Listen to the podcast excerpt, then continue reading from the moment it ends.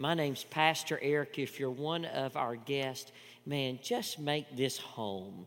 If you're just here on vacation this week for fall break, make it home. If there's any way that we can serve you while you're here this week, uh, please, we're here to serve you. We want to serve Volusia County. There's 550,000 people that live in Volusia County. Does anybody want to take a guess? How many people out of 550 have zero church affiliation? Zero.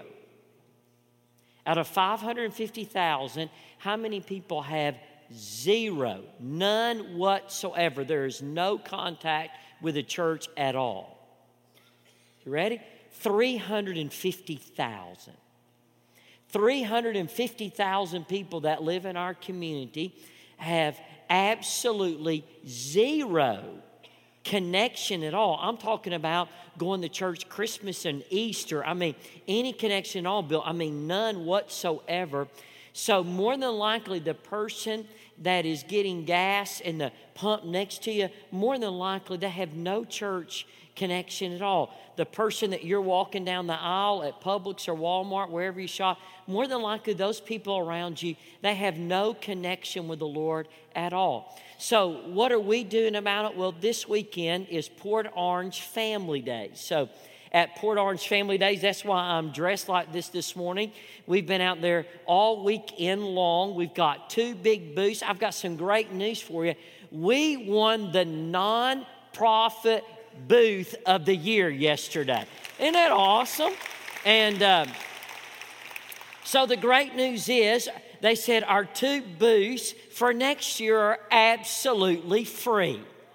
So I'm reminded, you know, God meets our needs in a variety of ways, doesn't He? And next year they're going to be free. But here's some great news. I was out there a while yesterday afternoon, but a lot of our pastors, a lot of you volunteered to be out there. We've got popcorn, cotton candy. We're inviting people. We're, man, yesterday Amy had one of the most, my wife Amy had one of the most incredible moments with a lady yesterday she just came up to our booth and said, Man, I just need to talk. And she just talked and absolutely poured her heart and her soul out. The next thing I know, Amy's got her arms around her, praying over this lady. So, uh, man, if you're here this morning, she said she was going to be at church, whether uh, out at Port Orange or here this morning. Aren't we grateful that God is a God who loves and cares for our soul? And aren't we grateful that we get to, we get to love people? But uh, let me tell you one other great thing about yesterday. One of the things we were doing, we were doing salvation bracelets. Some of y'all got ever done a salvation bracelet? You know, where you got all the different color beads and all that.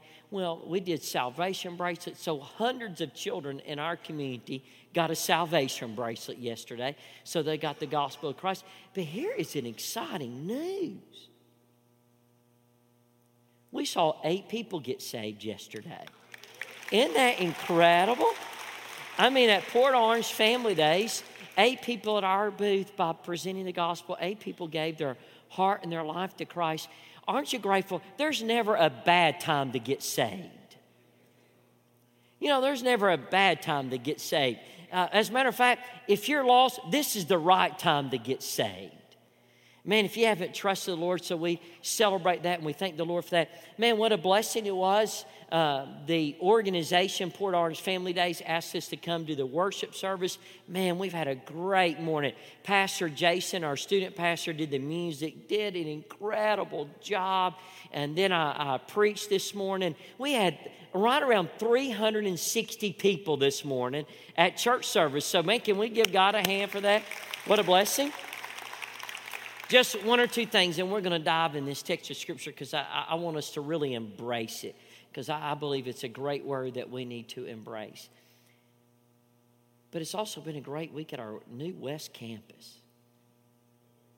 After 18 years, tomorrow morning on building number one, all the steel starts to go up on building number one tomorrow. Also, hold on, we're not done yet. Also on building number two, all of the footers are in place to start building number two, got poured this last week. So, guys, we are moving ahead quickly and fast. So, let's all give God a big hand for that. It's exciting. But please remember, God's been gracious. Give us 235 acres of land. We have one mile of interstate footage. I mean, incredible. But when much is given, much is required. So, what do we got to do? We, we got to stay on our face before the Lord. We have got to seek the face of the Lord. One of the ways that we're doing that, we're praying that this month of October, we're going to grow in the Lord. October for us is about words of wisdom. Take out your electronic version or take out your Bible and go to Proverbs chapter 1 Lowell was almost right. We're in verse 7, not chapter 7. Uh, but we're going to dive in and we're going to talk about a couple of things, and I really want you to embrace it today. I really want you to just let God's word just circle this deep into your heart and your soul this morning because I want you to think of Proverbs like this Proverbs is a manual on how to build relationships. As a matter of fact, every one of us in this room, our life is overrunning in relationships. Have y'all ever been guilty at a potluck supper? How many of y'all have ever been guilty of putting too much food on your plate? Or, at, I mean, we're almost Thanksgiving. I'm ready for Thanksgiving, aren't you? But how many of you ever say, I, I need to put some sideboards on the side of my plate so I can get all the food? How many of y'all have ever said that? Well, sometimes in life, our, our plate is full of relationships. Our, our life is full of relationships, whether it's a neighbor, it's a coworker. Our plate is full of relationships with our family members. Every single one of us, our life is overflowing with relationships. Well, the book of Proverbs, it is Solomon writing us words of wisdom. A proverb is very simply a very short truth that came out of a long term circumstances. So when you look at the book of Proverbs, every chapter, and a lot of times every verse, a verse in itself can be a sermon. A verse in itself can be just such a straight word. So here's the go a proverb is a guide for living well in God's world. I mean, that's exactly what these proverbs are going to do. They're going to tell us how we can live well in the world that God has created for us to live. So, a proverb is a very short statement of truth that came out of a long term circumstance. Solomon is the author of this. We know that Solomon is moved by the Holy Spirit of God. We believe that every word matters in the Bible. We believe every word is God breathed, it is God given to us. But of these proverbs, write this number down. There's 917 proverbs in the book of Proverbs, but this is not all of the Proverbs that Solomon wrote. Solomon wrote over 3,000 Proverbs in total, but there's 917 of them in the book of Proverbs. Something that is unique about Solomon. Let's first answer this. Who was Solomon's dad? David. David is Solomon's dad, and Solomon was a young man, and you can read this in First Chronicles, a beautiful text of scripture. And God said, Solomon, what can I give you? If God were to ask you today, and he came toe to toe, knee to knee, in an up close conversation, and God said, Hey, what, what can I give you? How many of you have been guilty like me? How many of y'all have ever asked God for money? Oh, come on. Y'all are lying. Liars go to hell. I mean, have y'all never prayed, God, let me find these quarters underneath my in my couch?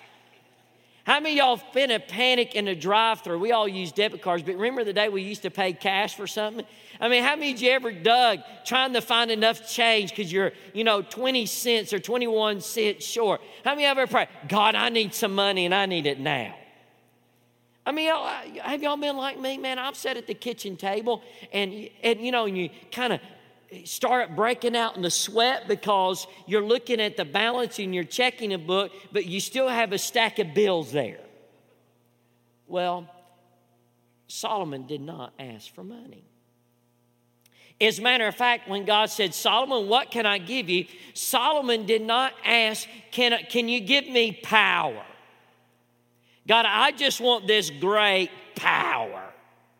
Some of us, you probably talk to God, God, can I get this certain position? I want this position. Have y'all ever prayed for a position? Yeah, most of us have. But here's this conversation, it's really up close and personal. Solomon did not ask for one possession, he did not ask for a position.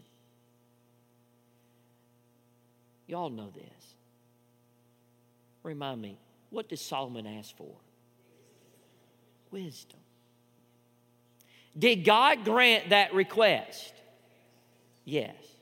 As a matter of fact, did God not only request re, do that request, but what does God say? Solomon, because you asked something that is so good, that is so needed, not only am I going to give you wisdom, but what else did God give him? He gave him a lot of wealth the richest man in the entire world. Not only did he give him wealth, but we know he was, he was placed in the position of power as he is the king.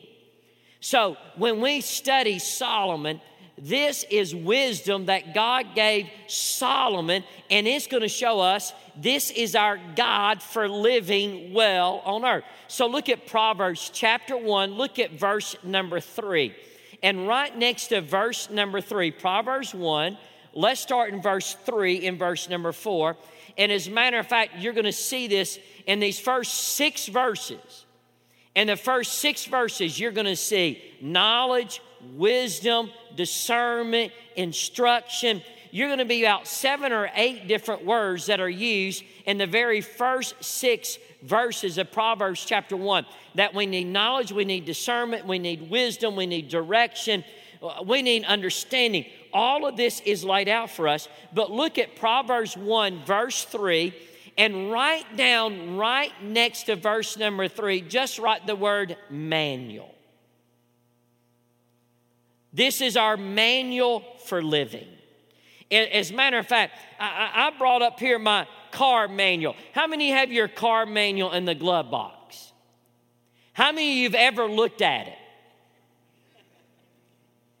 Why, when you buy a car, whether you're buying it used or new, however it is, you hope that there is a manual that in it. I, I drive a 2015 CRV, so I can look in this manual, and if I have an issue about something, I, I can go to my manual, and this manual is there to explain to me how to use the cruise control. This manual is used there. How can I use the different items? This manual is used. I had to look at it a while back. A, a new little thing showed up in my car, and I thought, what is that?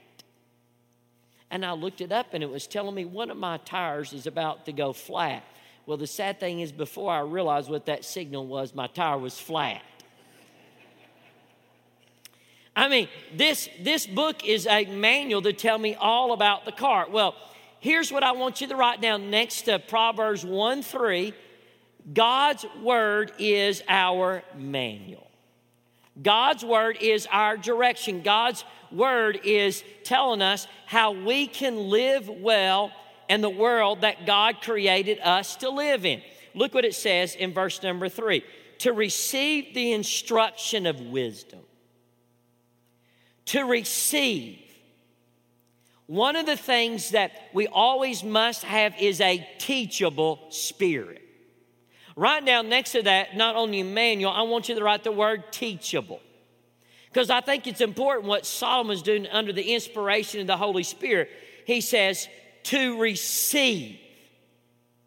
We must be teachable to receive these short statements of wisdom that came from long term circumstances, and we have got to be teachable.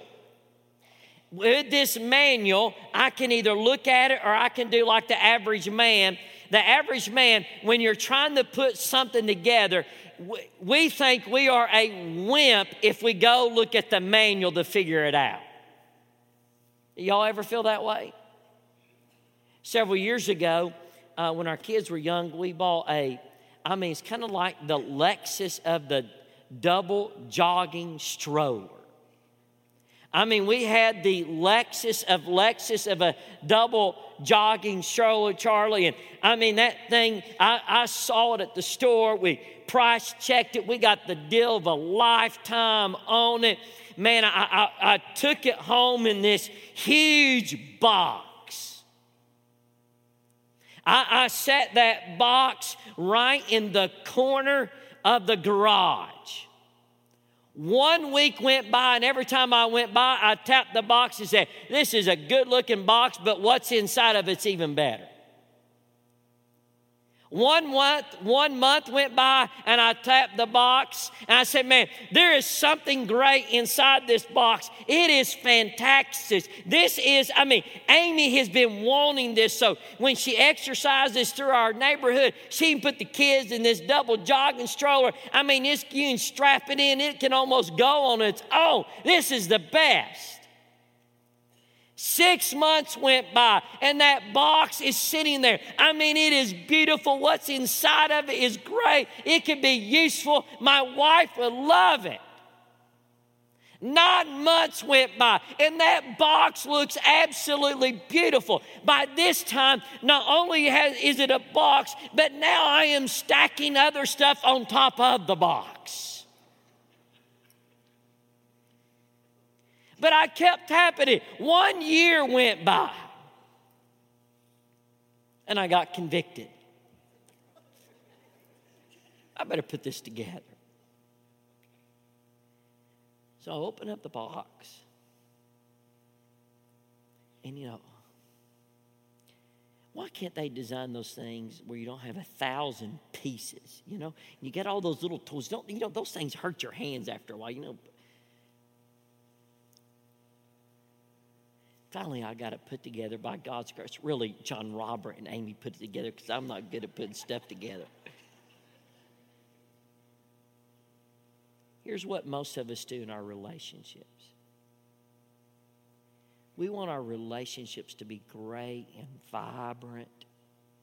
And we want them to be exploding in love. We want them to be exploding in joy.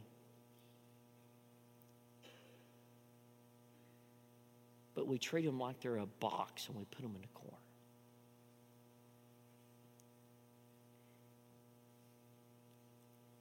Worse than that, you know what we do? We take our Bible, we go home from church,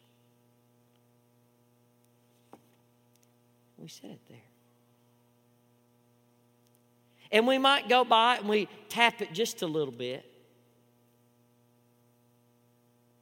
Oh, oh, oh, it's the next Sunday. I, I need to pick up that Bible again, don't I? Can I tell you, don't treat this like I treated that double jogging stroller where it was a box sitting there. There was a great gift inside of it. It just had to be opened and be used. Please look at me, my First Baptist family. This is written so we will be, we receive instruction in order to re- receive the instruction, the scripture says, faith comes by hearing, and hearing the what? Word of God. Open up and read it. What we're doing, we're reading a chapter a day in the book of Proverbs, and I've got some great news for you. This last week, over right at 4,000 people have watched our devotions on the book of Proverbs this week. Incredible. If you haven't been watching them every day at 12 o'clock. We're posting the five to seven the eight minute, depending on if Laurel and I are teaching. It's going to be a little bit longer when Laurel and I teach it. But, but go on there, and every day, Monday to Friday, we're posting a short devotional on that proverb. Why is that important? Let's read verse 3 and 4, and then we're going to hone in on verse number 7 just for a couple moments. To receive, to be teachable, the instruction of wisdom, justice, and judgment and equity, to give prudence to the simple. I mean, to give us, to give prudence to the simple, to the young man, knowledge and discretion. A wise man will hear and increase learning, and a man of understanding will attain wise counsel. To understand a proverb. Verse number seven, here we go. Here's the title Go Vertical. If we want all of our relationships that are on the plate of life, if we want them right, we got to go vertical. Write this down. Number one, write this down. Go vertical by fearing the Lord. Look what Solomon says in Proverbs chapter 1, verse number 7. And as matter of fact, you're not going to be able to do what Solomon says, men, about your relationship with the wife. You're not going to be able, moms, to be the mom uh, in teaching instruction in your home. None of us are going to have a relationship with our neighbor or coworker if Proverbs 1 7 is not right. Proverbs 1 7 is kind of like the first domino. And any, I, I, love playing with dominoes, and I would set dominoes all up over the house. And man, I would make these big things where I could get a domino to fall off the table and it would land and hit the next. I mean, we did all that. The very first domino, the very first thing that we have to do, look at verse number seven the fear of the Lord. The fear of the Lord is the beginning of all knowledge. Would you say that the average person in America, do they fear the Lord? No, I don't think so. But if we're going to have our relationships right, the first thing that we have to do, we've got to go vertical and we have got to fear the Lord. So, what does it mean to fear the Lord? Fearing the Lord, does it mean that God is underneath our bed at night trying to wake us up and scare us at night? Is it that He's hiding behind the closet? Is He the boogie monster that's going to jump out in front of us? What does it mean to fear the Lord? And look at verse 7 again the fear of the Lord. Right next to that, put the number 18. Put the number 18. Why is 18 important? Does anybody want to take a guess? How many times does it tell us to fear the Lord in 31 chapters of Proverbs? 18. I mean, good job, students. Good job. 18 times it tells us in the book of Proverbs to fear the Lord. So, what does it mean to fear the Lord? Here's my definition. I found this, and I want you to write this down. The fear, the, of God is continually awareness that I'm the presence of God. When we say the fear of the Lord is the beginning of all knowledge, the fear of God is a continual awareness that I am in the presence of a holy, just, and an almighty God. Oh, and every thought, every word, every action, and every deed is, is open before Him and is being judged by Him. Right next to that, write down Psalms 139. Psalms 139 is probably one of my favorite passages of the scripture in Psalms 139. And it tells us it doesn't matter if you go to the mountain peak, He is there. It doesn't matter if you're in the lowest valley, He is there. Can I tell you, we need to live a life that say we fear the Lord because we are in the presence of a holy, just, righteous God who loved us enough to send his son Jesus to die for our soul. We love, we can love Jesus enough because he conquered sin and he conquered death. Aren't we grateful that we are in the presence of God? What is the, the fear of the Lord.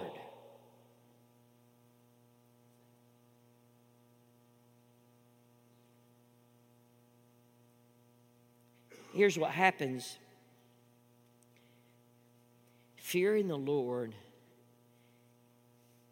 is bowing the knee and it is great reverence to who God is. Fear in the Lord is realizing that you are in the presence of Almighty Creator God. So let me ask you a question. If we could go back 20 minutes ago as we were singing, if all of a sudden you were reminded as you were singing, you were in the presence of a holy, righteous God, was your singing, would it, would it be different? Would your reaction to the LSU Florida game be a little different when you are remembering you're in the presence of a holy, righteous God?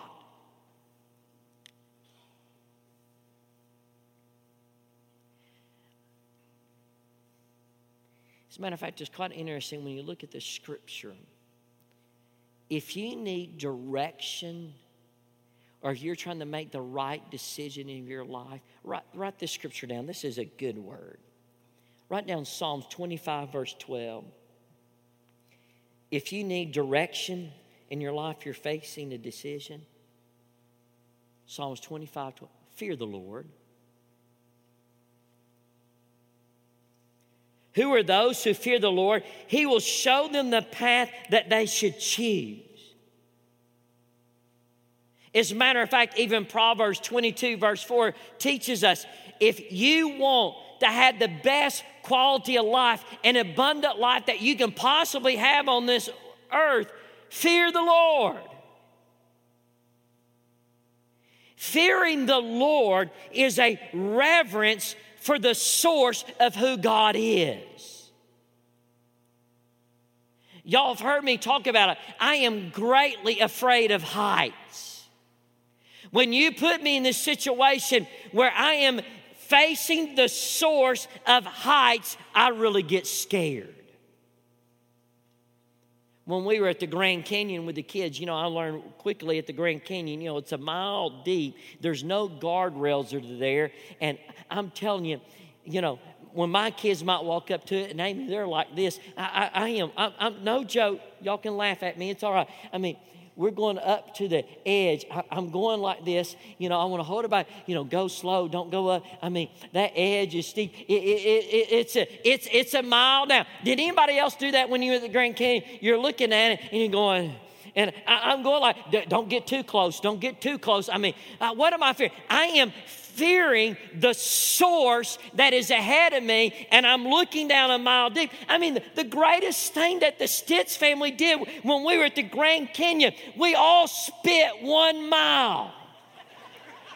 I said, we are not going to miss this opportunity. All six of us, let's all line up. We will never spit a mile again in our life. I mean, we should call the Guinness Book of World Records. Six people at the same time have probably never spit a mile. So here we are. Uh, uh, the source is scaring me because it's a mile down. I got all my kids. I got Amy. Are you ready? One, two, three. And we all spit at the same time. We watched it down and we celebrated as a family.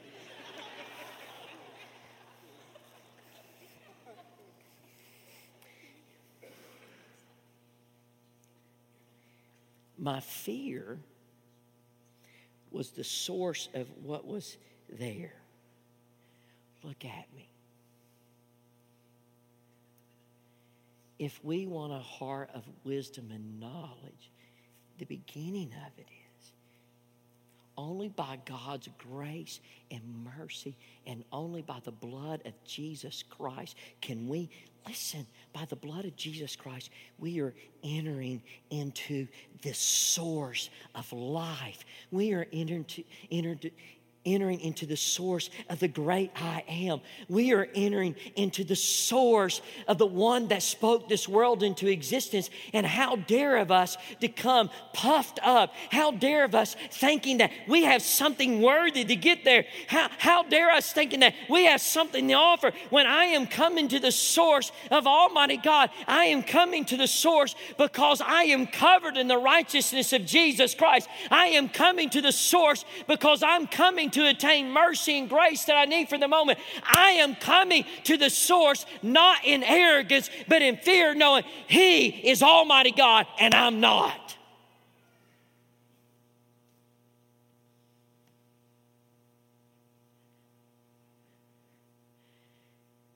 The presence of God is always with you. I think that changes how we live life, don't you? When you're going home and that person from our community driving and they cut you off, the presence of God is with you. When you're at the grocery store and, the, and they didn't charge that item, you think, I'm going to get out of here. The presence of God is here.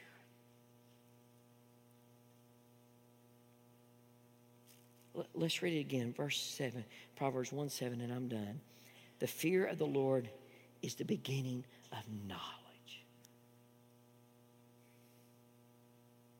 You know what I like about when we know He is the source and we have all reverence to Him, we are surrendered to Him. Aren't you grateful? Then it tells us God doesn't give us a spirit of fear, but of power, love, and a sound mind.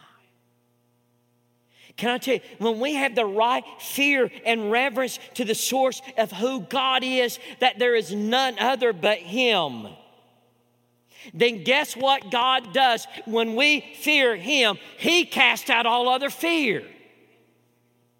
When we're not right with the source of fearing God, guess what? Then we're going to live in the fear of this world. But when our fear of God is right, God just demolishes, He just bulldozes all the other fear out.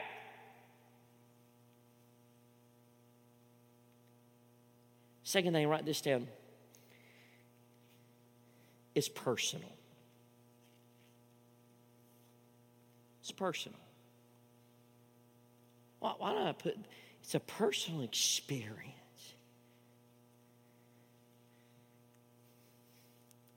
I can't do it for you. It's a personal experience to say, I'm going to live in the fear of the Lord. And that is the beginning of all knowledge. When I know that He is the source and I'm reverent and I am personally by the blood of Jesus Christ and His righteousness, Lord, I am coming to you. It is personal and it is intimate.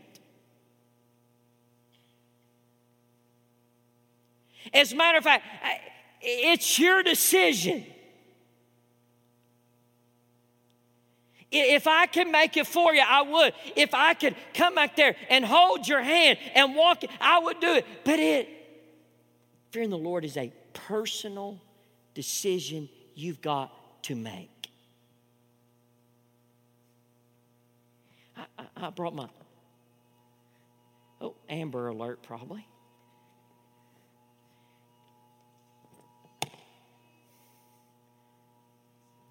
Hold on. Lord, we pray as our phones are ringing. Lord, if that's an Amber Alert or a warning, we pray for that child.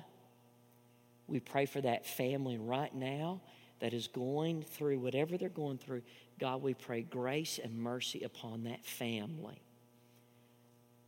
God, help them. We pray for the officials. We pray for our officers or whoever's involved in trying to find that child or whatever that situation is. God, give them direction in it. In Christ's name, amen. One of the things that we do as a family when that happens, just stop and pray.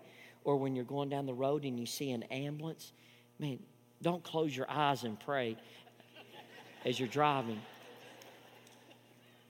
But really, when that ambulance is going by, say, you know what, Lord, I, I don't know who that family is. I don't know who that person is. But Lord, I sure do pray over them right now. And I pray God's grace and mercy. I pray that through whatever this difficulty they're walk, walking through, Lord, I pray that through that situation, it will draw them to Christ. So when you always see that emergency, just pray. You go by an accident. If you're on ISB, you will see an accident every single day. I mean, you'll get your prayer life up to date by praying for all the people in the accidents on ISB every day. Just stop and pray. Why? It's personal. Write this third thing down. When we fear the Lord, it should be seen in our life. Just write this down. When we are fearing the Lord, there should be some practical things that come out. I just put three words, and I like, when I saw these three words, I liked it. When we fear the Lord, it changes the way that we walk in life.